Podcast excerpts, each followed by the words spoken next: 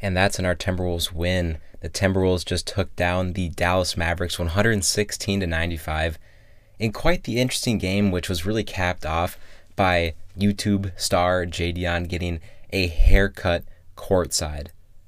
That's never happened before. I'm I'm confident saying that that has never happened before in NBA history.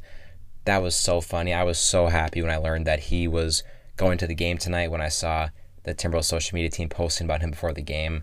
And, you know, he came to rep the team today. He had a KAT jersey on. I think KAT was the one who bought him courtside tickets because of a relationship they created in the past. But that was super funny and it, it really capped off a fun win for Minnesota. And let's dive right into that game as a whole.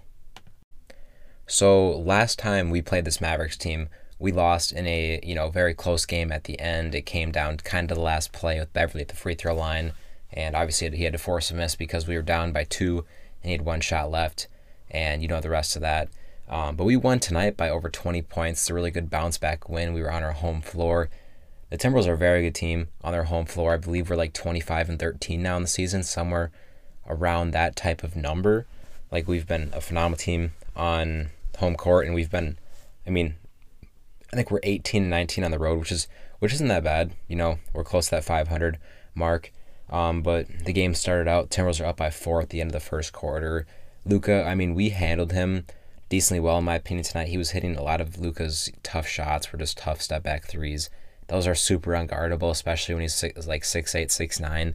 Like you just you really can't defend a lot of that, unfortunately. Um, but I mean, he was not making anything happen in the paint. He was dishing the ball really well. He had a lot of assists, but other than that, I mean, we did a pretty good job on him in my opinion. I, I liked it. We changed the defensive scheme on him. You know, we weren't playing drop coverage. We were kind of doing like a high wall defense where we had you know two guys attack Luka off of the pick and roll, and if the if the Mavericks were shooting a lot better tonight, which they, they shot horribly, like oh, maybe not even 20% from three as a team. They were they were completely bricking every open shot in the third quarter. That's really when Minnesota pulled away in this game. But if they weren't bricking that, you know, this game would have been a lot closer. Because um, I mean, they were finding a lot of open guys off of that, but we just kept using it throughout the night. You know, doubling Luka off screens, and he was finding open shooters like every time, but they were missing it almost every time in this game in different scenarios we would you know try something different and when we were trying something different we were having you know KAT switch onto Luka. Um, I thought KAT did a pretty good job guarding Luka tonight when he had to. I don't really remember too many times where Luka beat him in a matchup. Most of the time, in my opinion, KAT won the matchup. Um, Luka had a really tough fadeaway, you know, jump shot kind of on him, which was uh, perfectly defended by KAT, but he just made it over him. That's just fantastic offense by Luka. That was in the first quarter, I believe. But I like the defense a lot more tonight. You know, obviously they were not making their shots, but I love that we did not play drop coverage. You know, it allowed. I mean, we we held Dwight Powell to lower numbers. Powell killed us in the last game when we limited him, him more today. Um, still would have liked to stop him a, a, few more times, but I mean he's a he's a, a decent starter, so he's going to get his buckets still. This game was filled with you know a couple of injuries. We had Naz Reid go down first in the early second quarter with an ankle injury at the time. He actually came back and played in the game, and he looked better. It kind of seemed like he was still limping a little bit, but Naz Reid did look better after that. He didn't, you know, have too much scoring impact or like overall game impact, but he was playing solid minutes, and we needed him to play because KAT was in foul trouble. You know, again at the end there, he had four fouls going into the fourth, so we needed Naz Reid to get some playing time in because I just I can't trust Nathan Knight. I'm not a fan of what I've been seeing from him. You know, we had like a 10 point lead halfway through the, the second quarter at one point, and the Mavericks cut it down to two in like a two minute stretch. And most of that was because Nathan Knight was just playing horrible defense. He was following too much. I did like one of his post up plays where he got I got a miss on a pump fake and he, you know, scored one in the paint. But that's really the only thing I like from him that I saw in the minutes that he played. I still think he needs a lot of development. Don't know if he'll be with the team next year. He's on a two way contract right now, so that obviously expires after the season. Maybe we maybe we sign him to our two way contract. Um, but I mean, this was just another game that kind of showed why Minnesota needs a third center. Because if Naz Reid goes down with an injury, and then you got KAT, obviously he can he can handle a high load unless he's, you know, going through foul trouble, which has been happening and it's kind of been a trend as of late. So if KAT's in foul trouble and Naz Reid's out, you know, Nathan Knight has to play. And we I don't like that. I want to have a more reliable third center option.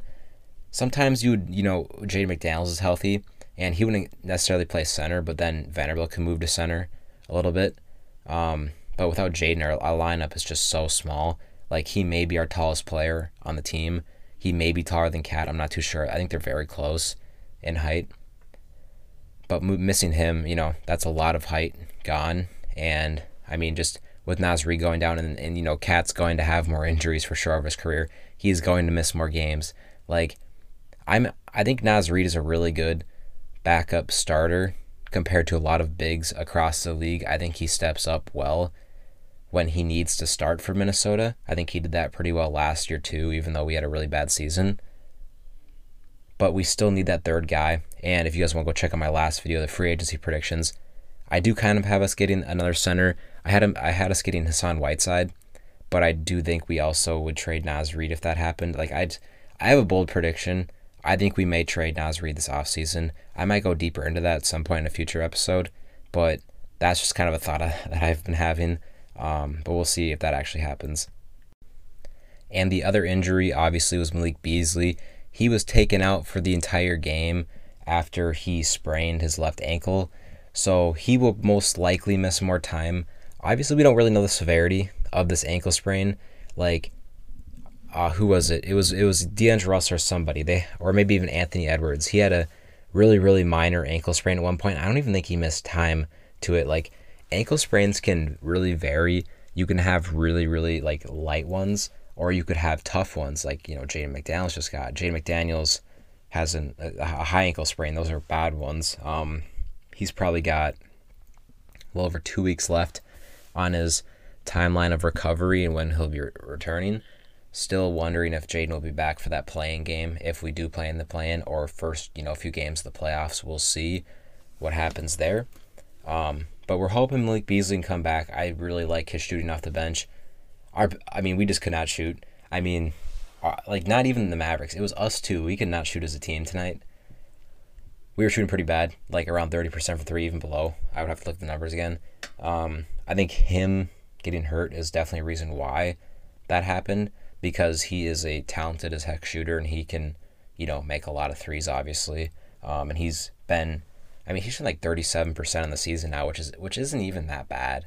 Like that's that's good. That's actually pretty good. I don't know how it, it's above average. It's above average. Whether you know people think he's been shooting well or not this year, that's above average as a three point shooter. I think the league average for threes is more like 35%. Like if you take every single three pointer that's been attempted in the NBA this year, that's more of what it is. Um, but you know him going down could be pretty big. This would mean Prince and Nowell would have to step up a lot more, and you know maybe even more guys off the bench. Um, I'll talk about McLaughlin later. He had a pretty big game, but we might need him to step up a little bit more too because he might be playing more guard time. Um, but yeah, Beasley is probably going to be out for a little bit longer with this ankle sprain. Another thing that you know really helped us win this game was we finally started to box out better. We gave up seven offensive rebounds in the first half. That's pretty bad a lot of their points were kind of coming off of those second chance points, you know, tip ins, and, you know, they're getting a lot of makes that should have been prevented by, I mean, just simply boxing out. Like, when they're all scrambled in the paint, you got like three Dallas Mavericks players in the paint against three of ours. It's a 50 50 ball, like, every time, most of the time. Like, we got to box out more. We got to prevent guys from getting to the paint more. And if we can do that, I think that, you know, it helps us tremendously as a team because that's one of our biggest problems is boxing out, which it seems like a super fundamental and easy thing, but our team just doesn't do it as much as they really should. And, you know, kind of sucks that happens, but, you know, we're going to hope that they can move on from that um, at some point. I mean, next year, hopefully we can bring in some more big guys and they could help us out that. Obviously, go check out the free agency uh, predictions. I do have us getting two guys that could maybe do that, uh, mainly Whiteside who I kind of just leaked that was one of the guys. Um, but I literally have like a whiteboard over here of like everything I want to say for the podcast. Um, this team is a lot better when D'Angelo Russell plays like this. Like he didn't put up like massive numbers, but he he put up 15 points, eight assists on efficient scoring splits. Like this is more of the Russell that we need consistently. He had a really bad game against the Suns on Wednesday and was a big reason why we lost that game because he could not make shots down the stretch.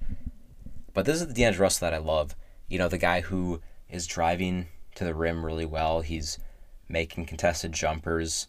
Wasn't really shooting the three ball well tonight, so I guess you could still say he could improve that. Um, but other than that, you know, his inside game was really good tonight. He's he was passing the ball well too, which was really good. Kind of wanted to see him and KAT use the pick and roll more, but I, I just I, I as a whole like down the season, I want to see that used more. I don't know why we don't use it as much. Like, I don't know. We should use more DeAndre Russell and KAT pick and roll. But when DeAndre Russell plays more like this, this team is just so significantly better. Like he can raise this team's floor and ceiling by miles. Like it's insane what he can do to this team. The Timberwolves had seven players in double figure scoring tonight. That was pretty impressive. Jordan McLaughlin had a career kind of like scoring night. I don't think he had a career high in points, but he I mean this was one of his best scoring nights I've ever seen from him. He had 16 points. He was making some really smart plays out there. He was kind of making the Mavericks at points look like a JV basketball team and we were the varsity team and he was like the varsity guard. Like he was playing good flipping basketball. And this is like he, he's been training up as of late. As you guys know, if you listened to my podcast earlier this year, I was not a Jordan McLaughlin stan. I was not a fan of him getting minutes over guys like Nowell.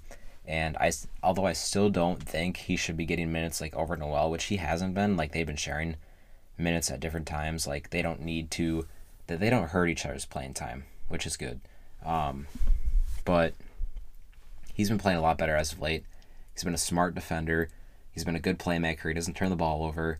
He's a sneaky scorer. Him and D'Lo have this weird, like it's a super cool and weird play. Like D'Lo's, like they hand the ball off at top, and Jordan McLaughlin cut, like does a slow cut to the basket. D'Lo throws a crazy, like precise overhead pass to him. They do this at least once a game. It didn't happen today, but it, it's happened at least 10 times this year. I know you guys probably know what I'm talking about. Um, but it's like so tricky, and the defense never knows it's coming. It's an easy layup for McLaughlin every time.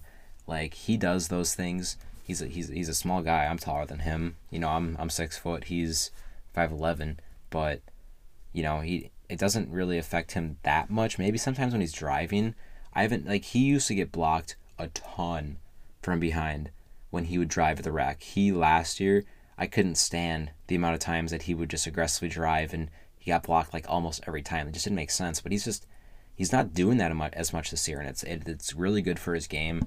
You know, he's he's really proven that he's worth the money that he's getting, and he's getting two million dollars a year, which is really really good for, in my opinion, what he's producing for this team. You know, in our 16 point game tonight, like I really really like the basketball Jordan McLaughlin's been playing as of late.